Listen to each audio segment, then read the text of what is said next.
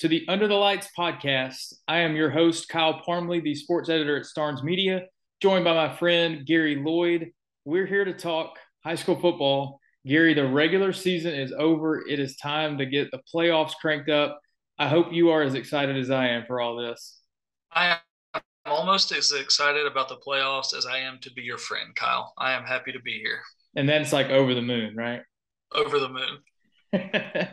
well, hey, I love to hear both of those because the playoffs are going to be a lot of fun this year. I have uh, not been this excited for a playoff stretch in a long time. Um, so here we go.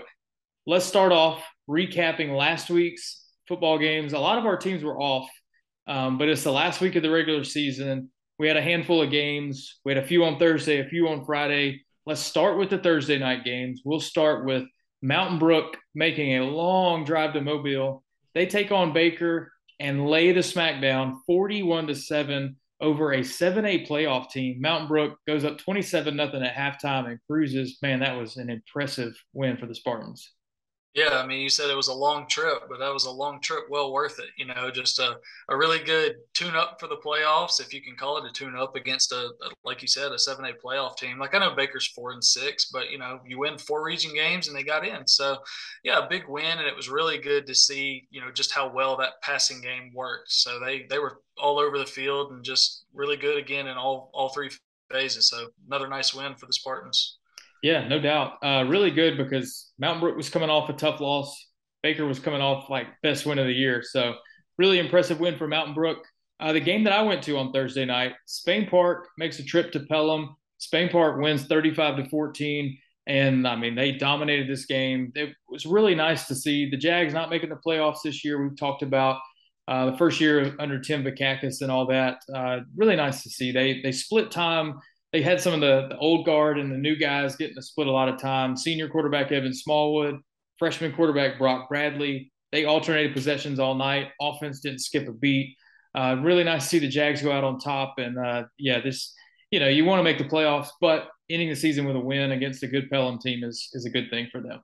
Yeah, and it seemed like in a way, you know, I don't know what you saw from Pelham if they've had, you know, I know they've had some injuries. I don't know if they're resting guys for playoffs or what, but regardless, uh, it seemed like everything kind of came together for Spain Park. You know, the the offense made big plays, defense, you know, not only played well because we've seen them play really well, but they capitalized. They forced those turnovers, and you know, just in in in the season like that, you know, with the guys they've got coming back, uh, I expect you know bigger and brighter things for Spain Park moving forward. Yeah, me too. Um, Vestavia Hills goes to Helena. Vestavia wins 44 24 that Rebels offense, man, they're so good right now, and they showed it again. Yeah, and uh, I think I, I, was I was digging at stats Thursday night. I guess I got a little bored not having a game, so uh, no Braves to watch in the World Series. So right. uh, I was uh, I was looking at some stats, and I and I saw that uh, Vestavia ended this regular season with 347 uh, total points, so 34.7 a game. And uh, as far back as I could tell, that was a school record for total points in a regular season.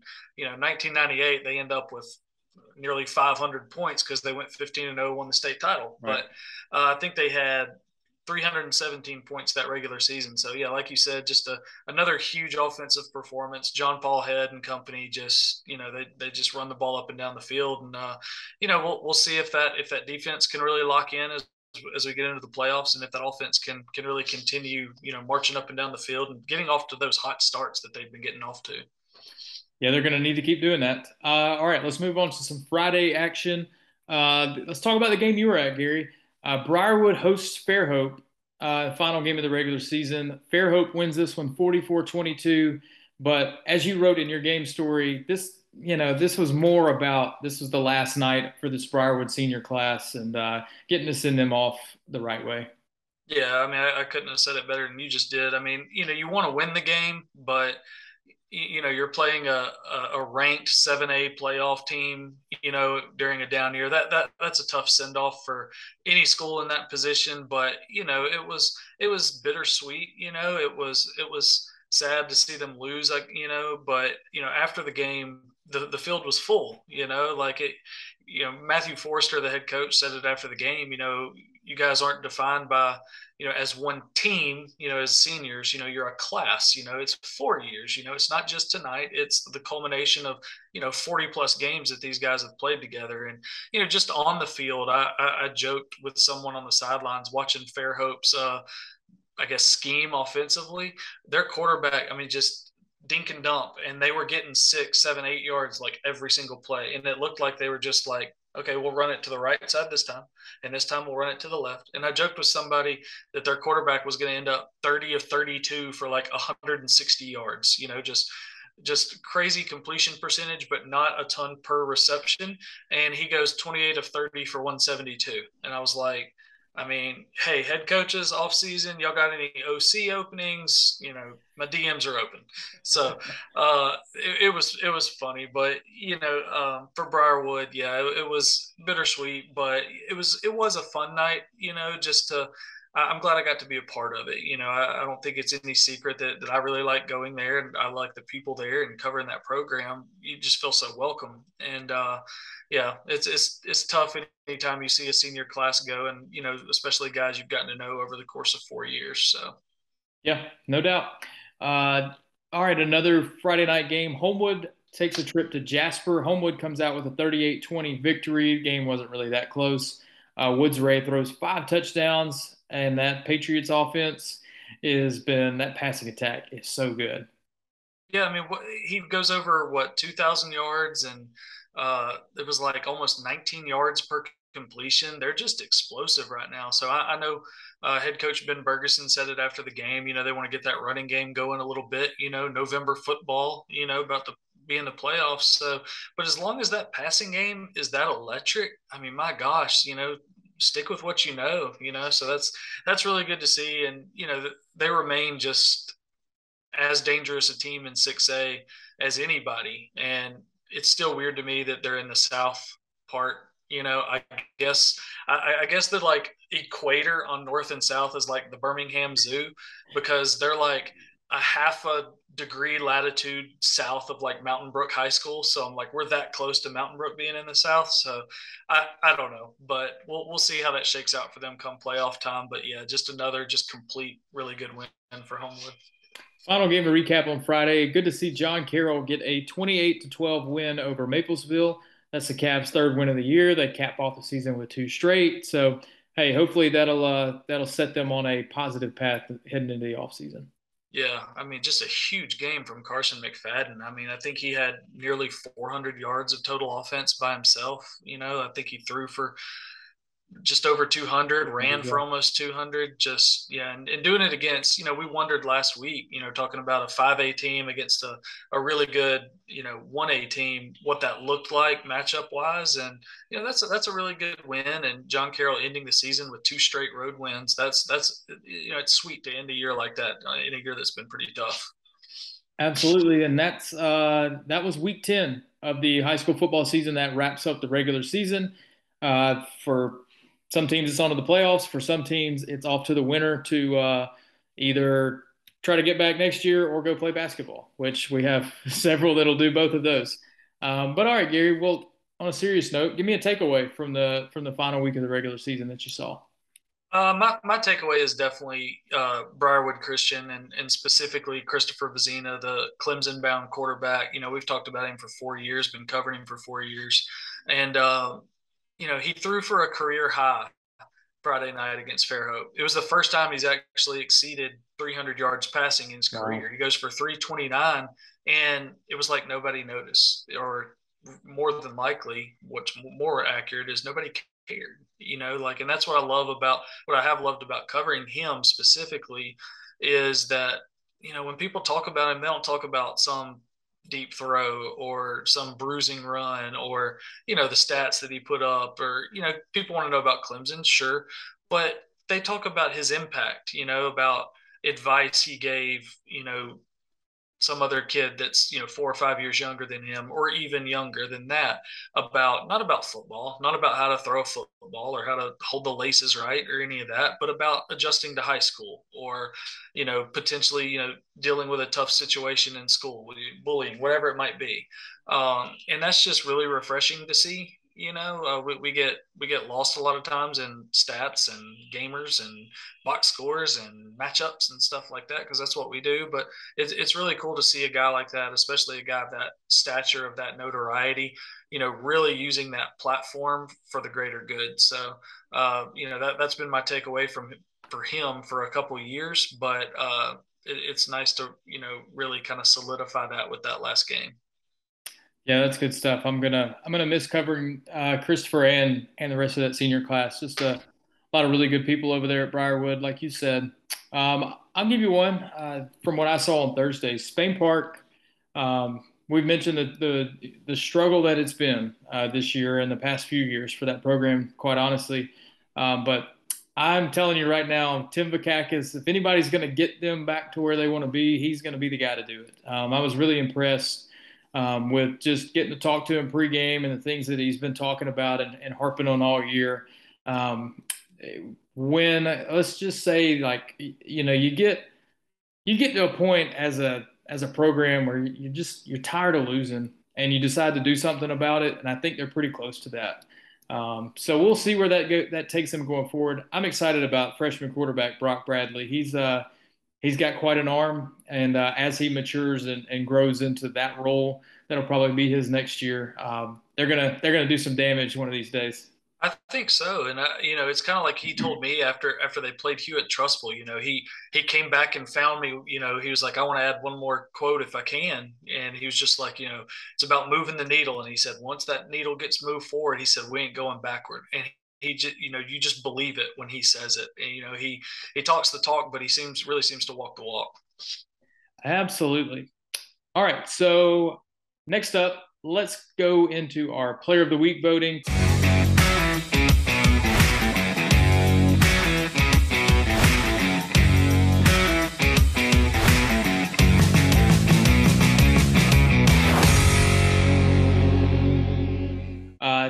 We've got we've we've kind of kept a consistent theme a few weeks. This week we're going all quarterbacks. So I'm about to run down some players of the week candidates for you. Uh, once you get done watching this podcast, go to my Twitter page at Kyle Parmley to vote for who you think should be the Under the Lights Player of the Week. And uh, Gary's vote is also for sale if you are so inclined.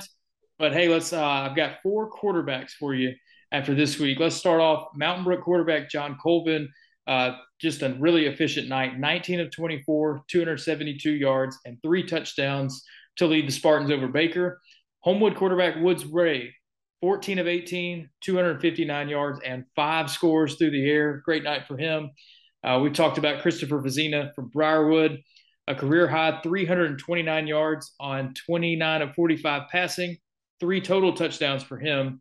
And then John Carroll quarterback Carson McFadden, 398 total yards and a couple scores. Uh, so a lot of great quarterback performances last week.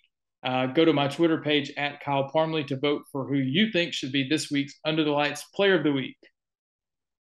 All right, Gary, playoff time. The first round of the playoffs is upon us.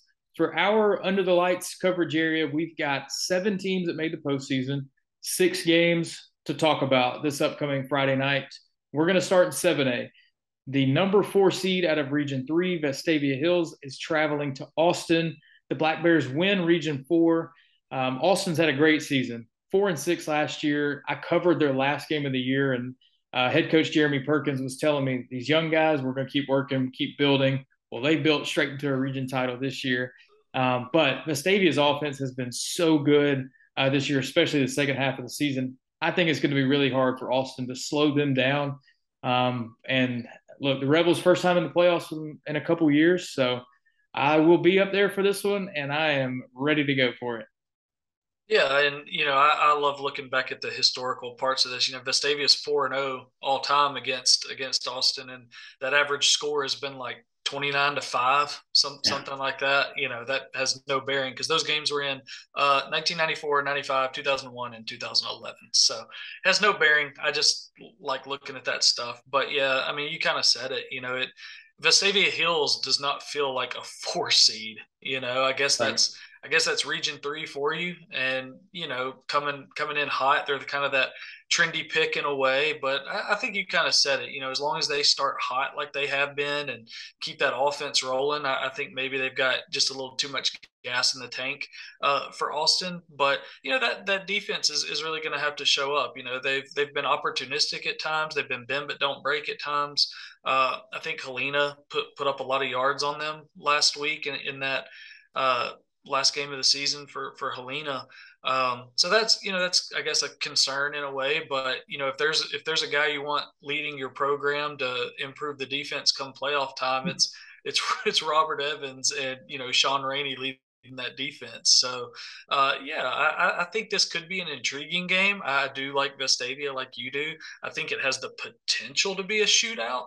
Um, but you know, a, a, really fun matchup, you know, and good to see Vestavia get back. And if, if they can go up there and take care of business, you know, first, first playoff win in seven years. So that, that'd be a really big deal for the rebels and that whole, that whole community. Yeah, absolutely. I was there the last time Vestavia made the playoffs and just a crushing loss. I believe it was at James Clemens. Um, so yeah, they'd like to uh, turn the tide on that result. Um, but all right, let's move on to another Region Three versus Four matchup. Hoover the winner in Region Three is going to host the four seed from Region Four, Bob Jones. Uh, the thing about Bob Jones is, and there's the theme in Region Four here is Bob Jones could have very easily won the region. So it's not like Hoover's getting some team that barely snuck into the playoffs and isn't great. This Bob Jones team looks about as good as anybody in that region. However, Hoover's defense has pitched three shutouts in the last four games. They are an elite unit. I'm struggling to see how Bob Jones scores very much in this game and uh, I think Hoover is gonna is gonna be able to take this one. Yeah, that, I mean that defense is a brick wall. I, I, think it's been eight points a game in the regular season, 82 total points, just insane.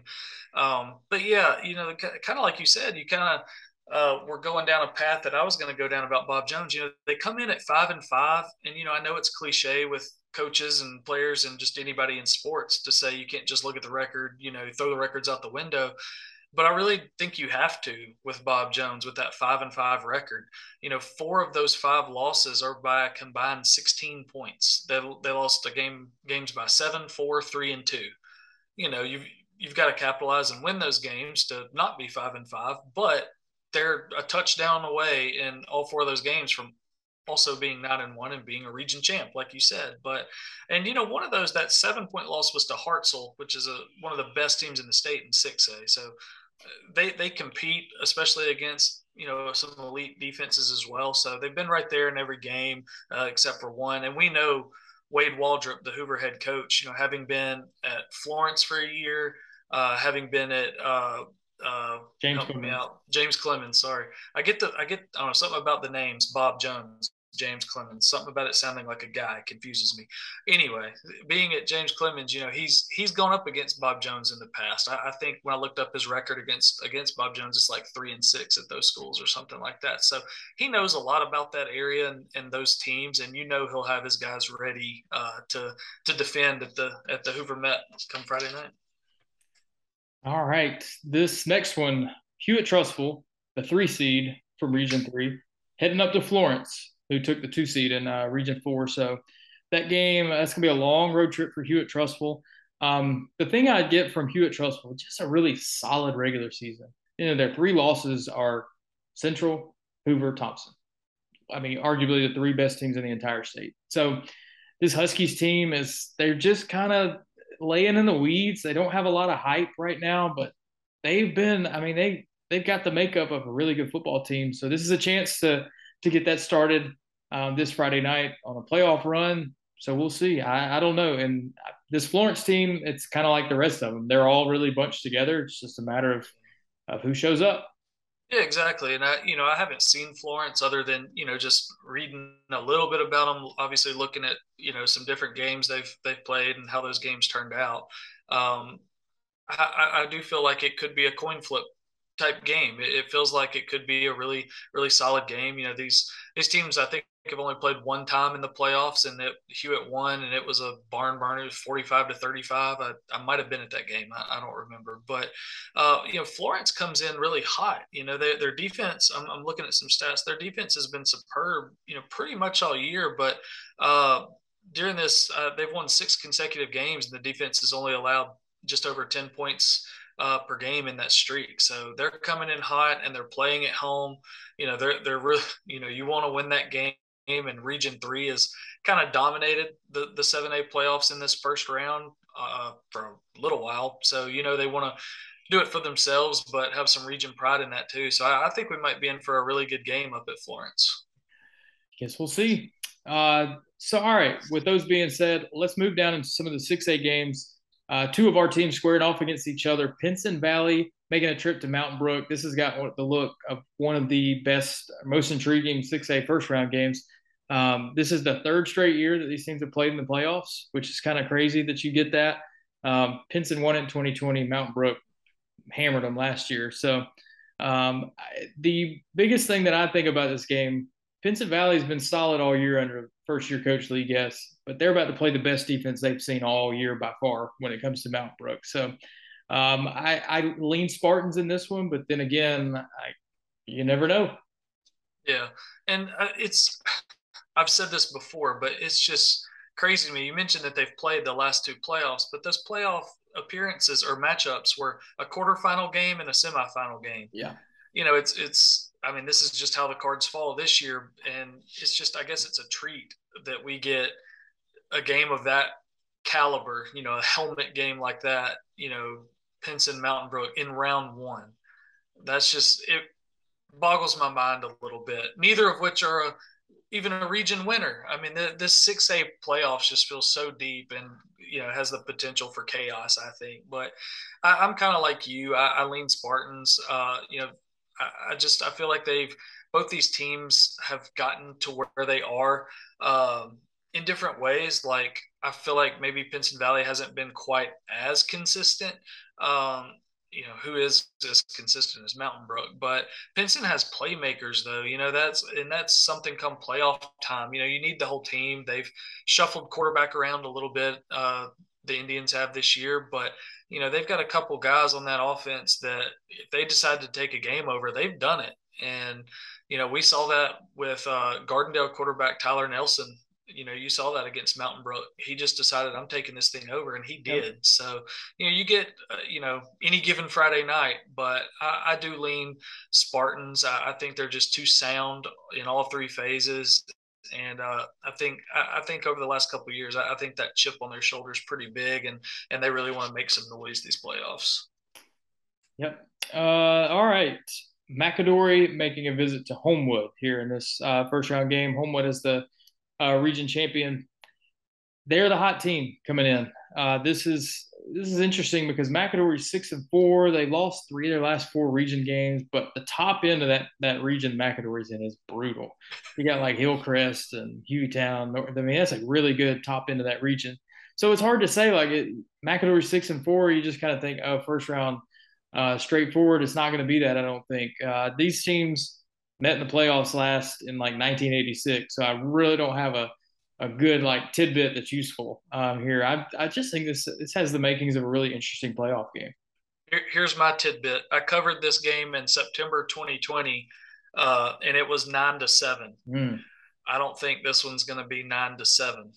Probably not if Homewood wants to win. It was that was a really of course that was a September game, so both teams kind of you know, still still finding their footing that year. But mm-hmm. that was just a gross, ugly football game. I I, I think this this game is going to be a lot more well executed. And yeah, kind of like you said about Mount uh, McAdory being six and four. I mean, six of their ten games they've gone thirty plus points.